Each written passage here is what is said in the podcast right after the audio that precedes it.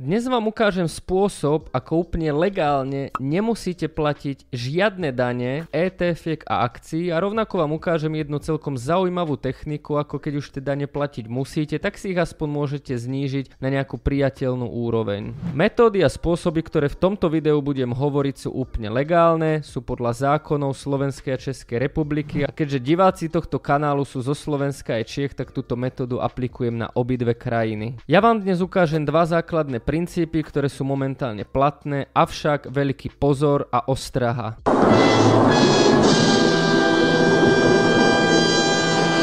Nikdy tento princíp neskúšajte sami, vždy sa najskôr vopred poradte so svojím daňovákom alebo účtovníkom, pretože tieto zákony sa môžu časom meniť, nemusia úplne kompletne platiť na vašu situáciu, čiže ja vám ukážem princípy, budú to konkrétne dva princípy, ale vždy predtým, ako pôjdete vyplňať daňové priznanie, sa najskôr poradte so svojím daňovákom a účtovníkom, či tie veci, ktoré som hovoril v tomto videu stále platia a či sa dajú aplikovať presne aj na vašu situáciu situáciu.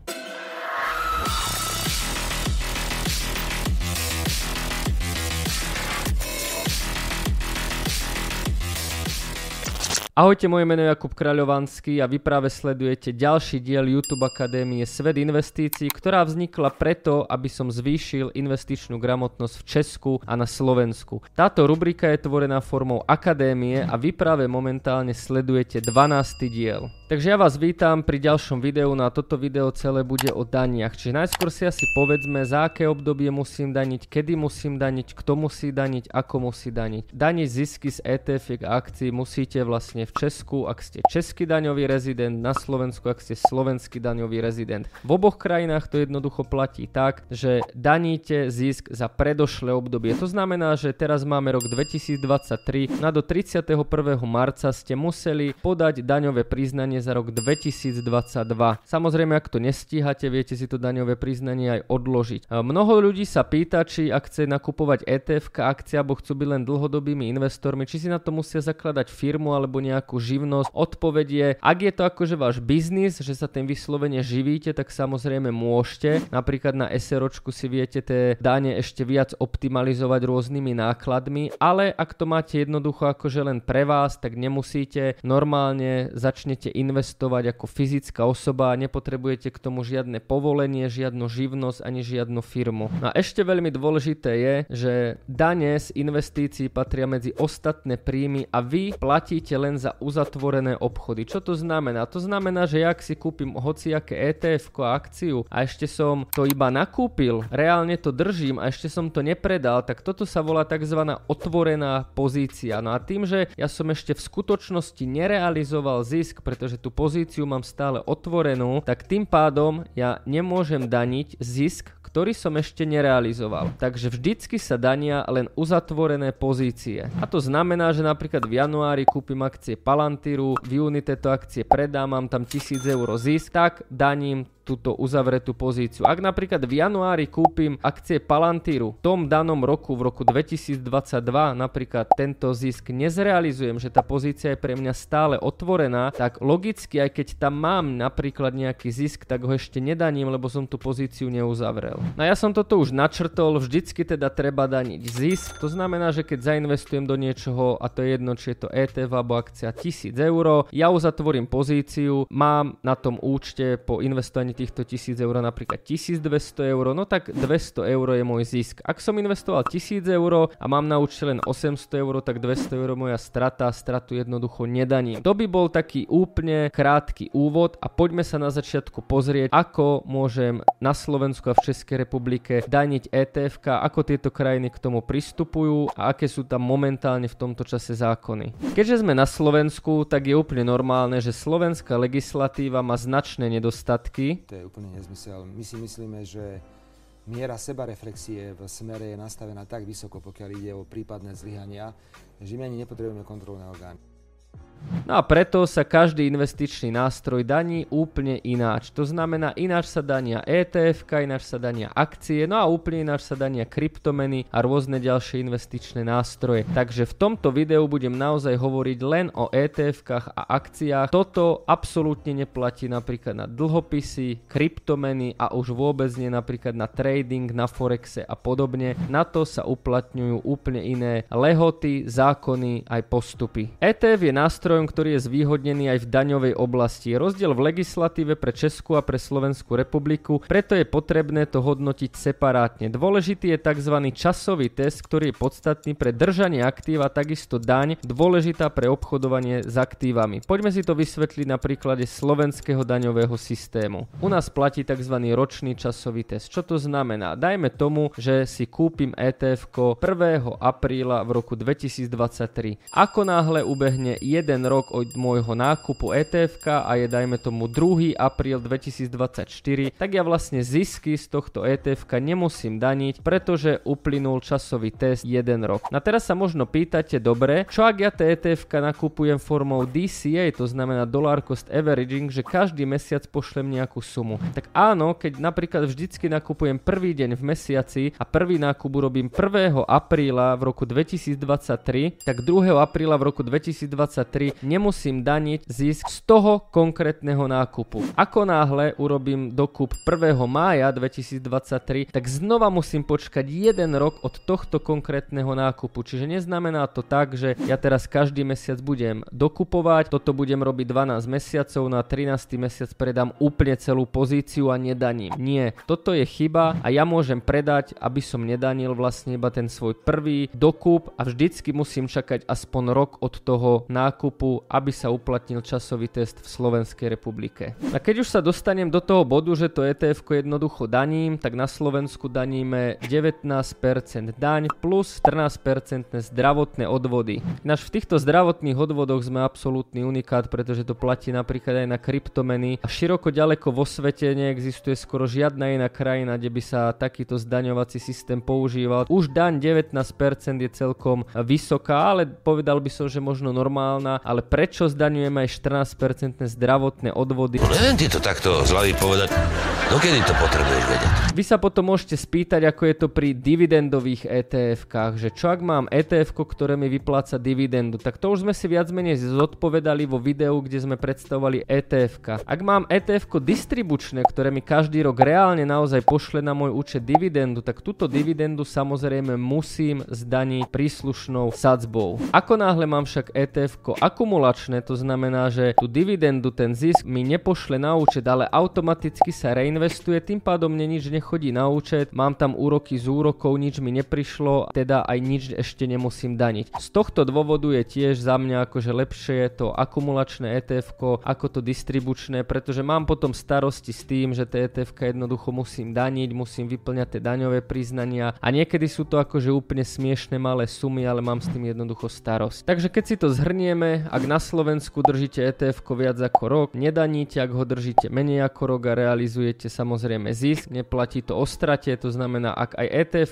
držíte menej ako rok, ale máte v ňom napríklad stratu, tak samozrejme stratu nedaníte, daníte len ten zisk. Reklamná vsúka. Ak vám tieto informácie nestačia, tak využite našu unikátnu službu Investície do vrecka, ktorú nájdete na stránke www.trader 2.0 a pridajte sa do našej mobilnej aplikácie, aby ste mali svet investícií a informácie zo svetových trhov stále u seba. No a teraz späť ku videu. Poďme sa pozrieť do Českej republiky. Tam takisto si na ETF môžete uplatniť časový test, ale nie je to jeden rok, ale sú to konkrétne 3 roky. To znamená, že na Slovensku je to trochu výhodnejšie, v Českej republike musíte dané ETF držať 3 roky, ináč tam platí to isté. A ak sa už dostanete do momentu, kedy musíte ETF daniť, tak v Českej republike je lepšie to, že máte daň 15% a nemáte tam žiadne zdravotné odvody. Na jednu stranu v Českej republike musíte dané ETF držať dlhšie, čo ale pre dlhodobých investorov by nemal byť ani 3 roky žiadny problém. Na druhú stranu, keď už daníte, daníte menej percent ako v Slovenskej republike. Takže to by bolo danenie ETF, ktoré je viac menej jednoduché, no a samozrejme sú tam ešte nejaké množstevné kvóty, že ak naozaj zarobíte na tom ETF len 1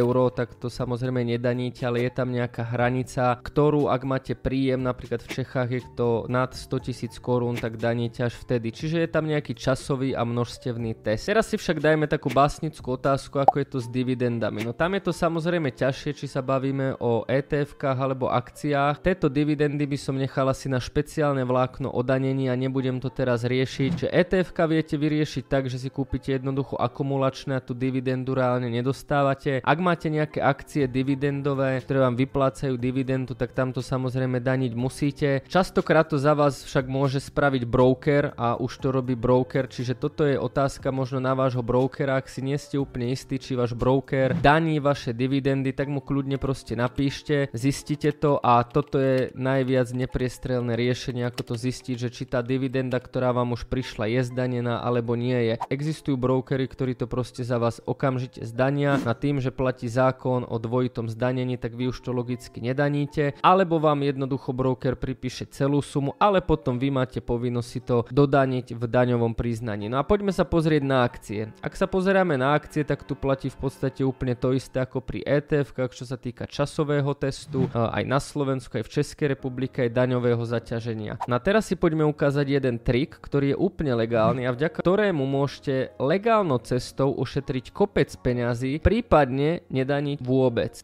Lojde, a to může? Jo, Harry. Může? A udělal to. Celú túto metódu by som laicky nazval optimalizovanie vďaka stratám. No a čo to znamená? Tak samozrejme na ETF-kách a akciách jednoducho platí to, že vy nemôžete daniť stratu. Máte tam časový test, čiže ako náhle držíte nejaké ETF v Slovenskej republike napríklad jeden rok, tak už automaticky nedaníte nič, nedaníte žiadny zisk, hej to je akože jasné. No ale zoberte si teraz, že OK, ja som nakúpil akcie, dajme tomu Palantiru, nakúpil som ich v januári, no a realizoval som zisk zisk 1000 eur v tom danom roku, pretože som to v tom júni predal s 1000 eurovým ziskom. Tým pádom mám 1000 eur zisk na akcii Palantiru, ale keď sa pozriem do svojho investičného portfólia, tak vidím, že napríklad na akciách Microsoftu alebo Google alebo proste nejakej inej spoločnosti som v strate dajme tomu 500 eur. Ja ak túto pozíciu nezavriem, tak tým pádom ako nerealizujem pri nezatvorenej pozícii zisk, tak takisto ja nerealizujem stratu. Len Lenže, keďže sa blíži, dajme tomu koniec roka a predstavme si takú situáciu, že sme na konci roku 2022, ja viem, že som realizoval jediný zisk počas roka toho ten Palantír za 1000 eur. No teraz vidím, že tam mám Google, ktorý je v strate 500 eur, tak čo ja jednoducho môžem spraviť je, že ja túto pozíciu uzavriem, reálne zrealizujem stratu 500 eur, tým pádom je môj zisk 500 eur. To znamená, že môj daňový základ, ktorý budem platiť, tak nebudem platiť zo zisku 1000 eur, ale budem platiť zo zisku 500 eur. No a vy si teraz môžete povedať, že dobre Jakub, ale tak ja som ten Google nechcel predať, však ja som tam mal stratu a ja som ten Google teraz predal, realizoval som stratu, ale vlastne na takej cene je to hlúposť predať, nebolo by to lepšie podržať. No a tu je vlastne ten najväčší trik, že vy tú pozíciu môžete uzavrieť, vy realizujete stratu 500 eur, ale vám vlastne nič nebráni to o napríklad jednu minútu, alebo hoci kedy aj o sekundu neskôr, zase ten Google za takú istú cenu, za také isté peniaze nakúpiť. Tam ide naozaj iba o to, že vy ste mali pozíciu, ktorú ste uzavreli v strate, tým pádom ste si ponížili tie zisky za ten rok napríklad 2022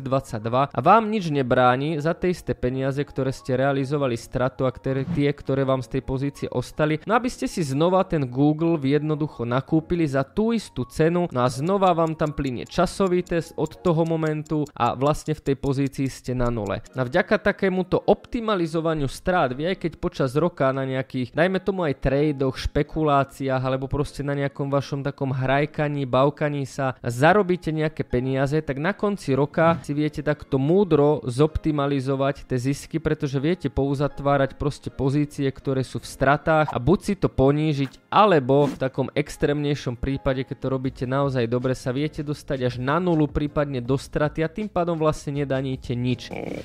Magic.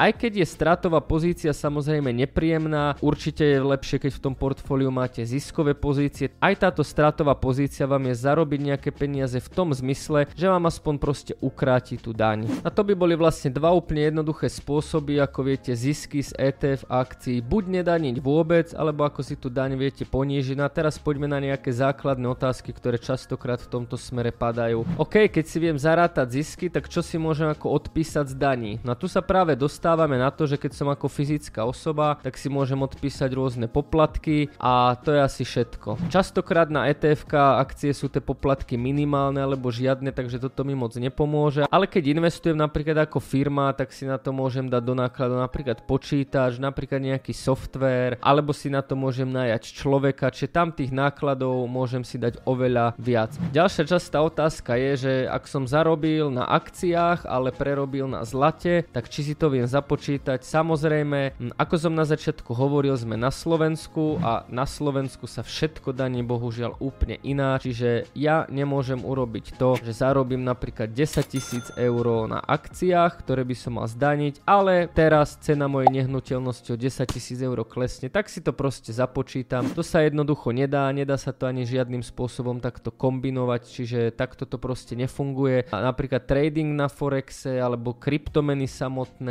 alebo aj tie dividendy sa dania vlastne úplne inak, čiže nedá sa v tomto kruhu nejakým spôsobom behať alebo korčulovať. Tých otázok by bolo samozrejme veľmi veľa, ak ešte nejaké máte, tak sa kľudne pridajte do našej komunity investície vo vrecku, link máte dole v popise alebo pod videom. No a to by bolo z mojej strany všetko. Ak ťa toto video nabudilo a chceš sa aj ďalej zaujímať o svet investícií, tak si určite pozri aj ďalšie videá a nezabudnite. Riziko prichádza vtedy, keď neviete, čo robíte. 예.